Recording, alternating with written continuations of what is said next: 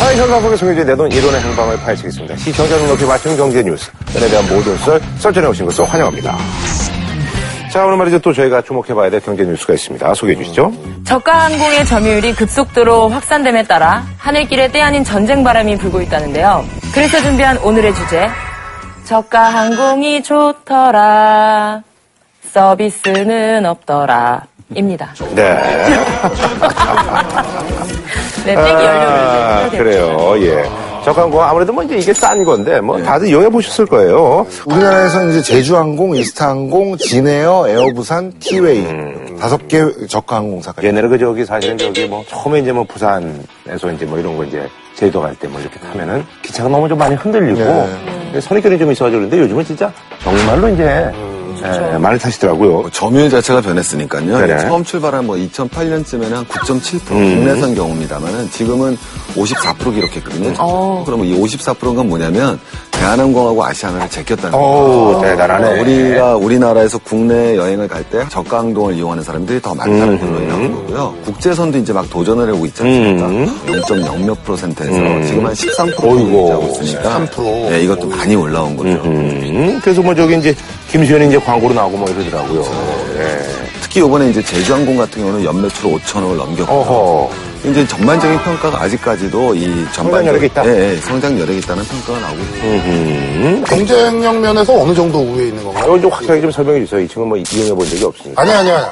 사봐, 어, 형, 어, 내가 저도 이따, 한번 이따, 사봤어요. 이따 얘기할 건데. 뭐 이따 얘기할 필요는 없어요. 예, 지금 아, 얘기하면 되죠. 진짜. 내가, 아니 뭐, 뭐 얼마나 다른 잘하는 게 거야. 아니라, 뭐 이따 얘기를 그, 해. 어, 저는 그 선수 시절에 저희가 지방 시합을 많이 다니니까 네. 시간 스케줄 맞추려고 서울에서 부산 갈 땐 항상 에어 부산을 아하. 늘 탔는데 이코노미도 좁은데 여기는 더 좁다. 네. 어, 더 춥지. 어. 그다음에 저는 탈 때 항상 방법이 없어요. 그래가지고 네. 저희 옆에 우리 팀에서 가장 마른 음.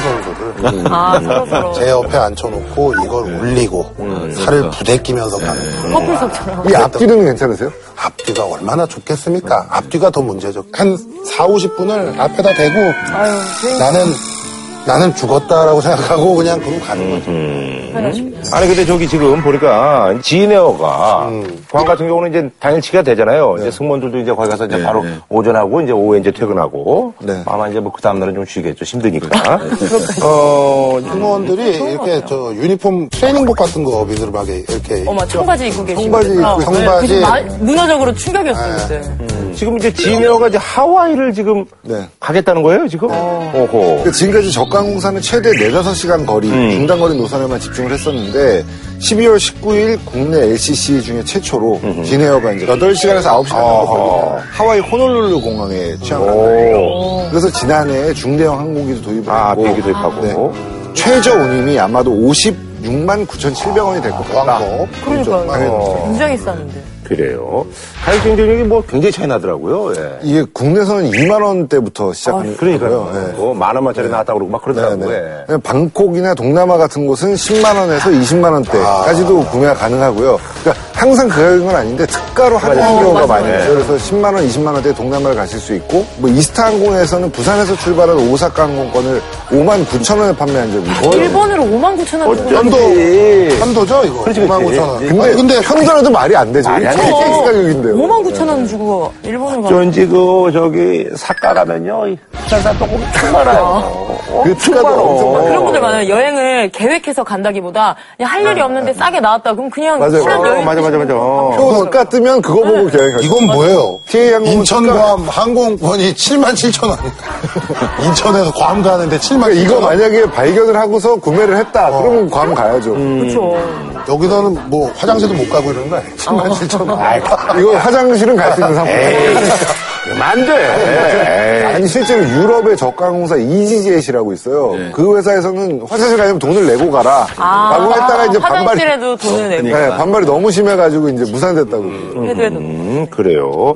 근데 이게 사실 이제 가격 절감하는 또 이유가 좀 있어요 보니까. 네. 예, 단순히 뭐 서비스를 안 주고 뭐 이런 게 아니라. 네, 그렇죠. 뭐 우리가 알다시피 뭐 서비스도 뭐, 뭐 별품 없고 아까 얘기했지만 좌석도 좁지만 이거보다 더 음. 본질적 핵심이 사실 두 가지가 있는 건데 기본적으로 한 가지 기종만 처리하는 거예요. 왜 한 가지 기종만 가지게 되면 이 비행기 음. 달라서 예. 업종마다 정비사가 필요한 것도 아니고 쉽게 얘기하면 단가를 확 줄일 수가 있죠. 그다음에 두 번째는 우리가 알다시피 장거리 노선을 안 뛰는 거죠. 장거리 노선을 안 뛰는 이유는 장거리를 한번 가면 다시 돌아오기 전까지 거기에 오랜 시간 또 휴일이 그 돼요. 어, 네, 계류 비용이 예. 많이 들기 때문에 계류 비용이 없는 중단건 노선에서 가자마자 돌아오고 가자마자 돌아오고 그래서 우리 왜 가끔 보면 청소를 막 미친 듯이 해야 되는 거죠. 이 비행기 보면 청소를 막 누가 빨리 하느냐 막 경쟁하듯이 하는 이유가 바로 이제 거기서 이런 비용들을 갖다 본격적으로 절감을 하는 거죠. 기내 서비스가 뭐 거의 없죠. 거의 없죠. 물만 맞아요. 주죠. 물 정도 줄 거예요. 네, 우리나라 적항공사의 경우는 물을 음. 주는 경우가 대부분인데요. 외국 항공사의 경우는 물도 안 주는 아. 거예요. 너무 바 물은 마시고 싶으면 어떻게 사야 되나? 네, 사 먹어요. 그 항공사가 화장실 못 가는 항공사인가요? 그 회사도 물을 안 주고요. 음. 우리나라는 사실 그 대한항공이나 아시아나가 서비스가 워낙, 워낙 좋기 좋은 회사이기 때문에요. 아, 때문에 그렇죠. 거기서 물까지 안 주면 이건 거의 폭동 일어날 거예요. 네. 아니 그러면 물 가지고 들어가지도 못하잖아요. 가지고 들어가는 건 괜찮습니다.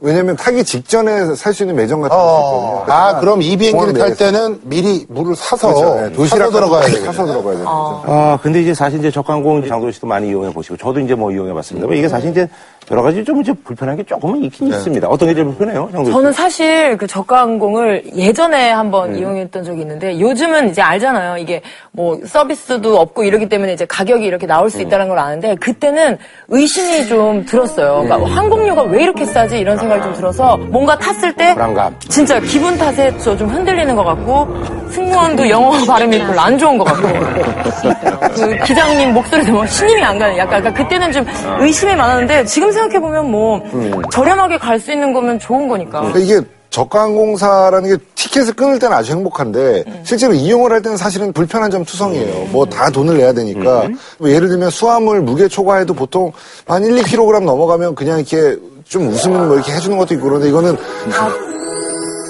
뭘 웃으면 해요? 어, 많이 무조건 웃으셨나 어, 돈. 네. 저 같은 경우는 무조건 돈 내야 되겠죠. 저 같은 경우는 예. 미소가 통합니다. 음. 근데 그, 이 경우는 어디서 나오는 자신감입니다.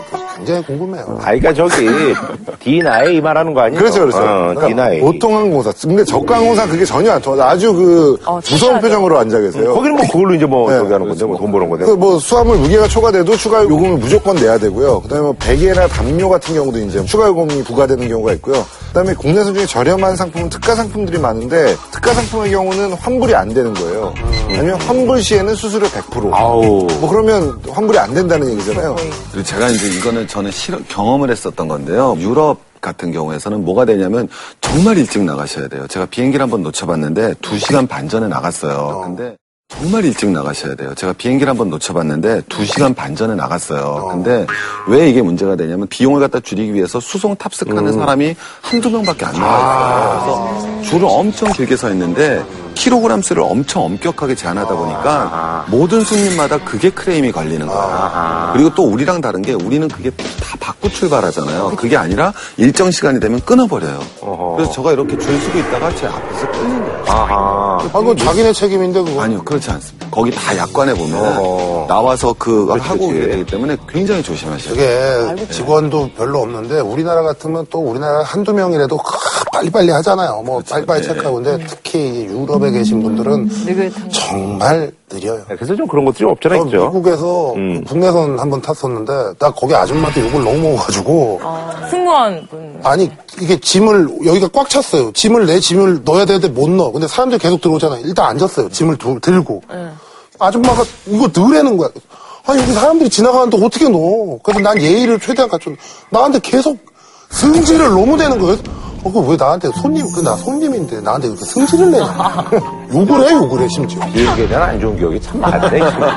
각종 교통수단에 대한 안 좋은 기억이 굉장히 많습니다. 그러네요. 예. 아니, 그러잖아, 이게 사실은, 그 아까 장도연 씨가 얘기한 것처럼 사실 이제 기체 자체가 작으니까 기류에 조금 약간 더 민감할 수도 있고 여러 가지 조금 또, 어, 문제도 있을 수 있을 것 같은데요. 그 업계에서 항공기는 지상에 서 있지 말고 하늘에 떠 있어야 비용이 덜 들어간다라는 음, 말이 있어요. 그러니까 뭐 계류하고 있거나 정비하고 있거나 땅에 있으면 무조건 음, 돈이 들어간다는 얘기인데 그래서 이제 항공의 가동률을 높이기 위해서 무조건 띄우는 거죠. 음. 자주 띄울수록 좋은 건데 그러다 보니까 노화도 빨라지고 정비도 좀 아무래도 아, 네, 많이 돈이는구만. 덜 안전관리가 아무래도 좀 소홀해질 수 있겠네요.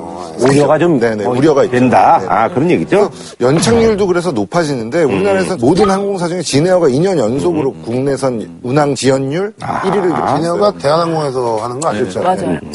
아니 그래서 사실은요 A나 D가 또 대한항공사들이 뭐 이제 가만히 있을 수는 없잖아요. 네. 저가 항공사 가격 공세 때문에 이제 점유율이 떨어지니까 대한항공은 뭐 티켓값 할인 안 하기로 유명한 항공사인데 처음으로 홈페이지에다가 55% 할인. 이런 거에서 이제 아무래도 조금 더 당황스러운 건 아시아나겠죠. 그러니까 그 아시아가 좀 대한항공. 중간에 좀 꼈네. 예, 뭐 샌드위치라고 할까요? 뭐 아시아나 입장에서 굉장히 어려운 거죠. 저가항공사까지 치고 들어오니까 어떤 전략을 택해야 될지 몰랐는 상황에서 이 사실 고가 전략으로 대한항공하고 붙자니 이건 좀 겁나니까 일단 A380 빼고 나머지 기종에서 퍼스트 클래스 없애는 사실 혁신적인 거죠. 어떻게 보면 이런 다 아시아나 마일리지밖에 없는데 아니 비즈니스는 있어요. 어? 비즈니스는 아니 나 있어. 비즈니스 있는데 어. 아, 비즈니스 타면 되지 뭐 퍼스까지. 아니 아. 버스가 아니라 어- 내가 뭐 외국 별로 갈 일이 없어서 얘기를 하니 치- 어. 어, 개인적인 감정은 저 방송에다 놓지 마시고. 어, 아니 비 타면 되지 뭐. 아 비즈니스도 어디야. 가까워서 그렇습니다. 어. 편하죠. 예. 이제 퍼스트 클래스는 사실 이용한 사람이 거의 없잖아요. 거의 비어있는데. 뭘 없앴구나. 1등, 근데 허스트 클래스 시장도 이렇게 그 자체가 돈이 남는 건 아니지만 상징인데. 상징이고 대한항공이나 아시아나 둘이 싸웠을 때 허스트 클래스 시장이라는 건 사실 한항공사밖에 못 갖는 시장이라는 걸 다 알고 붙었던 거죠 사실은. 근데 그걸 누구든지 서로 갖겠다고 버텨왔었는데 거기서 사실 아시아나가 물러가 주니까 대한항공 입장에서 더 오히려 막 그냥 고가 더 이미지 전략으로 확 가는 거죠. 그 코스모 스위트라고 하는 새로운 그 1등석 좌석을 개발을 했는데 이제 이 완전히 뭐 평평하게 침대처럼 되는 것은 물론이고 누웠을 때가 앉았을 때보다 20cm 더 높- 넓대요. 공간이. 그리고 개인용 옷장도 갖춰져 있고 개인 그 공간이 생기는 거죠 따로 하나의 공간이. 그래서 이 좌석이 한 개당 가격이 2억 5천만 원이라고 그래요. 크게 두 가지 효과가 있을 수가 있죠. 하나는 우리 좋잖아요 사실. 예전에는 이제 선택의 여지가 없었는데 그죠 뭐 싸게 좀. 예, 예. 싸게 갈 수 있으니까 소비자가 진짜 좋은 거는 독점 구도가 깨져야 되는 거거든요. 그러니까 예전에는 우리 국적기 딱 하나밖에 없었잖아요. 그러다 아시아나 나오니까 사실 서비스 경쟁 나오면서 서비스가 대한민국 항공사가 최고가 됐던 이유 중에 아시아나의 등장이 있었거든요. 근데 저가항공이 나오면서 가격 경쟁력을 갖추게 되니까 국제적으로는 서비스 경쟁력, 국내적으로는 가격 경쟁력을 가져나갈 수 있는 구조가 생겨나는 거죠. 또 두 번째로 좋은 거는 사실 우리 가장 큰 문제 중에 하나가 지방 공항들이었잖아요. 지금 좀, 예, 엄청 많아. 18개인가 뭐 있다고 그러더라고요. 그러니까 처음 듣는 이름도 많더라고요. 뭐 몰이 이제 양양국제공항 같은 경우는 뭐 사람이 없어갖고 뭐 난리가 났었잖아요. 양양의 국제공항이 그럼. 예, 예. 근데 이전에 뭐 한두 번 저기 할때 이제. 네. 유령공항이라고 그랬었다가 이제 요새는 거기가 이제 또 개발이 네. 되는 거죠. 그래서 지방자치단체들한테는 좀 힘이 어, 되겠네요 좋죠. 힘이 되는 거죠. 예, 예. 다만 이제 항공사도 마찬가지고 이것도 똑같은 게 전부 다 M&A거든요. 음. 미국 같은 데 가보시면은 항공사들이 어떤 형태로 가냐면 서비스 경쟁 시장에서 가격 경쟁 시장하면서 업체가 엄청 늘어납니다. 그럼 다 이제 또 이렇게 모라가식으로 예, 예. 찾아서. 싹 하나 합쳐지거든요. 아. 근데 이 합쳐져서 그때 가격 경쟁력을 가진 걸 바탕으로 저가항공을 외국으로 밀고 나가는 거예요. 그래서 국제적인 저가항공사를 만드는 건데 우리가 이거 국내에서 얻은 힘을 바탕으로 해서 국제적인 저가항공사를 만들 수 있느냐 없느냐가 사실은 관건이 되는 거죠. 알겠습니다. 자, 저희는 다음 주에 찾아뵙도록 하겠습니다.